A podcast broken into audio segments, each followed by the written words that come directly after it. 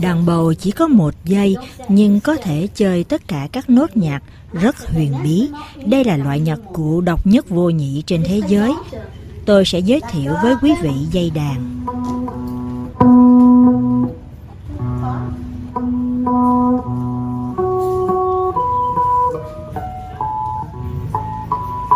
Trước những con mắt tò mò của các khán giả nhí cùng phụ huynh tại nhạc viện của thành phố Bobigny ngoại ô Paris, cô Hồ Thủy Trang tự hào giới thiệu loại nhạc cụ huyền bí, độc huyền cầm hay đàn bầu, một loại nhạc cụ truyền thống của Việt Nam nhân ngày lễ hội âm nhạc 21 tháng 6 vừa qua.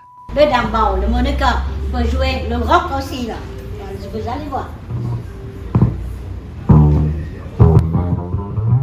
Quý vị có biết đàn bầu còn có thể chơi nhạc rock hay không? Cô nói, rồi sau đó đàn một khúc, trầm ngâm gợi chút buồn mà mát, khiến nhiều người trầm trồ về những thanh âm trầm bổng, sâu lắng của chiếc độc huyền cầm. Một số đã không ngần ngại lên thử gảy đàn khi được mời. Đó cũng là tiết học đàn bầu cuối cùng của năm học vừa qua tại nhạc viện của thành phố Bobigny. Cô nhấn mạnh rằng mình đã yêu cầu giữ nguyên tên gọi bằng tiếng Việt của các loại đàn mà cô dạy tại các trường nhạc, thay vì dùng một tên dịch từ tiếng Pháp. Không chỉ có đàn bầu, cô cũng giảng dạy đàn tranh tại nhạc viện của hai thành phố ngoại ô Paris.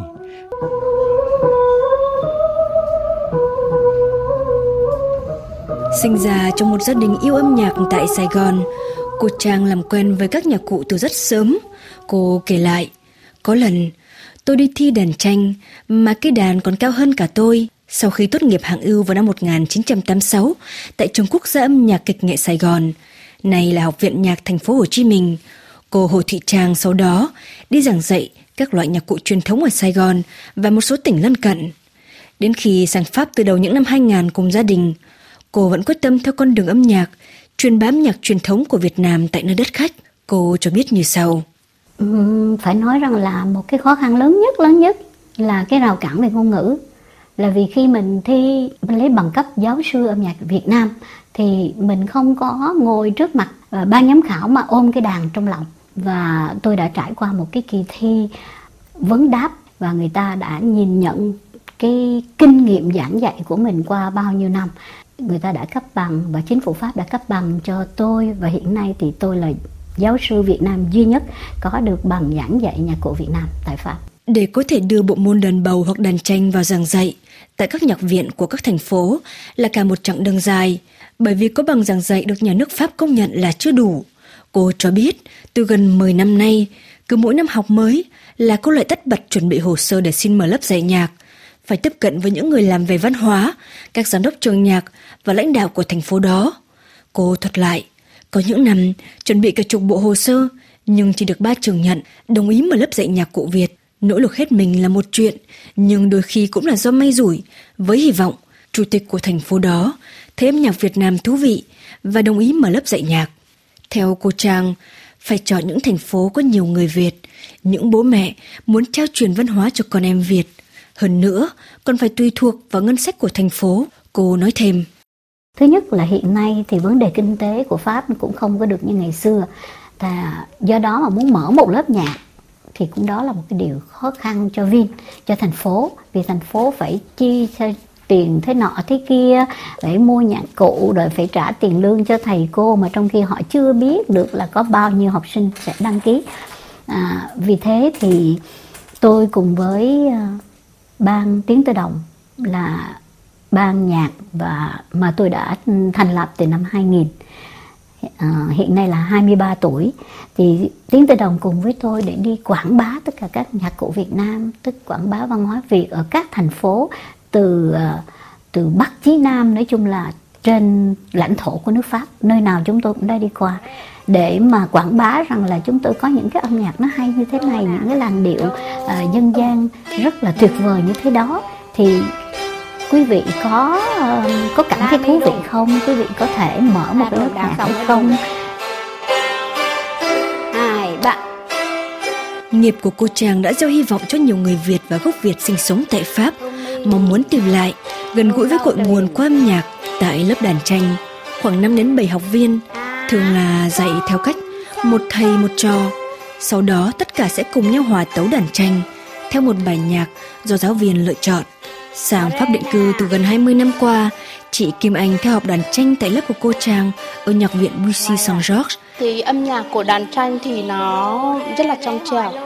À, và thứ hai nữa là nó rất tình cảm. Thế nhưng cái tình cảm này thì phải phụ thuộc vào cái người đánh đàn ừ, để truyền tải cái tình cảm của người đánh cho người nghe.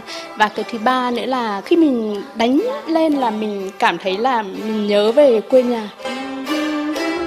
Học viên nhí duy nhất tại lớp đàn tranh, bé Nguyễn Hạnh Tâm 10 tuổi, đã học đàn tranh tại lớp của cô Thụy Trang từ gần 5 năm qua.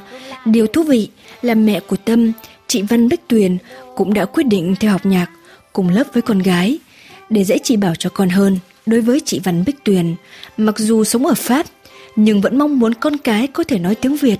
Tham gia học đàn tranh, bé Tâm có thể vừa học nhạc, vừa nói tiếng Việt cùng cô giáo và các học viên khác. Cái buổi mà lễ Tết á, thì bé vẫn được theo nhóm của cô để mà biểu diễn những cái à, bài hát về Việt Nam á. Mình cũng nói chung là có những cái này thì tham gia những cái buổi hội họp hội của cộng đồng người Việt với nhau thì à, để mình giữ cái nguồn gốc cho con mình là vẫn nói là con là người Việt mặc dù sống ở Pháp nhưng mà con là người Việt. Còn đối với chị Phương Nam đã theo học đàn bầu được gần một năm tại nhạc viện của thành phố Bồ Miền Nhi, chị chia sẻ lý do học đàn bầu của mình. Hồi tôi còn nhỏ thì um, rồi uh, ông ngoại ở nhà nghe nhạc nhiều lắm, nghe nhạc đàn tranh đàn bầu. Thì uh, ông ngoại với lại mẹ thì đờn đàn tranh mà không biết tại sao tôi nghe cái tiếng đàn bầu thì lại thích hơn có cái tiếng nó nó buồn sao á rồi cái uh, chắc tôi ở xa xa xứ thành ra cái cái buồn cái tiếng buồn của đàn bầu nó nó đưa lên cái cái nỗi buồn riêng của mình Khó có thể thống kê con số chính xác cộng đồng Việt Kiều ở Pháp, nhưng theo cô Thụy Trang, đa phần họ đều sống tản mạn và ít khi tập trung tại một thành phố nào đó. Đây cũng là một trở ngại không nhỏ khi cô phải di chuyển gần 2 tiếng để đến dạy tại một trường nhạc như trường hợp ở Bobigny. Đối tượng theo học nhạc cụ truyền thống Việt đa số là những người lớn tuổi. Theo cô, học nhạc cần năng khiếu và khả năng cảm thụ. Nhưng nếu được tiếp xúc với âm nhạc ở tuổi nhỏ thì dễ dàng hơn nhiều. Cô cho rằng tại Pháp, những người Việt đến định cư phải tập trung lo lắng phát triển kinh tế, nên vấn đề văn hóa thường bị tạm gác sang một bên. Do vậy, con em họ thường ít được tiếp xúc với văn hóa Việt. Cô nói thêm. Một số phụ huynh cũng không có thật lòng là muốn đưa con em mình về về với cội nguồn. Họ cứ nghĩ rằng là con em phải biết nói tiếng Tây, phải biết chơi nhạc cụ ờ, nước ngoài thì cái đó nó mới dễ hòa nhập. Nhưng mà có nhiều khi họ cũng lầm là vì cái nhạc cụ Việt Nam là một nhạc cụ rất rất là hiếm có ở ở xứ này. Mà nếu mình cầm cái nhạc cụ Việt Nam lên thì người nước ngoài mới trầm trồ khen ngợi chứ còn khi mà mình chơi violon chơi piano hay guitar thì đó là một chuyện thường không chỉ đàn tranh, đàn bầu, cô còn thông thạo nhiều loại nhạc cụ truyền thống khác, cũng như các làn điệu dân ca, trèo, cải lương, ca Huế. Cô khẳng định, khi mình có được một cái cơ bản đó rồi, tất cả các loại nhạc cụ mình chơi đều được. Vì lẽ đó mà cô không ngần ngại chơi thử cổ cầm của đồng nghiệp Trung Quốc tại nhạc viện trước giờ lên lớp bởi vì là người nghệ sĩ thì luôn luôn phải tìm tòi sáng tạo và quan trọng là kết nối với mọi người. Mình chỉ có gói gọn trong cộng đồng người Việt mà thôi á thì người dân bản xứ không biết đến nhạc Việt Nam.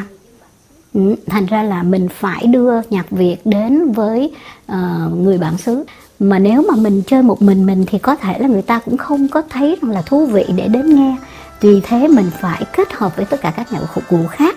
Thì ờ, người dân ở trong các thành phố họ mới biết tới. Có nhạc Việt Nam, họ biết tới cây đàn bầu, họ biết tới cây đàn tranh. Có thể là họ chỉ biết đến hai chữ Việt Nam thôi là điều đó cũng đã vui rồi.